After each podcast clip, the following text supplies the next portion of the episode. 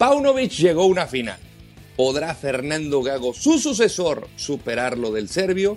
Don Fernando Cevallos, hijo de su mother soccer, respóndame.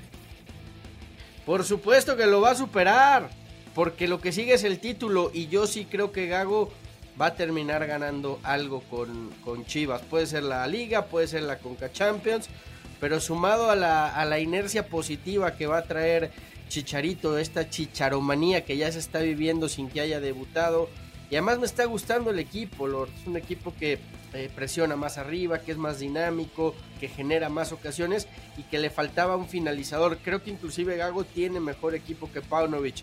Paunović puso los cimientos, toca ahora que Gago termine de construir el proyecto.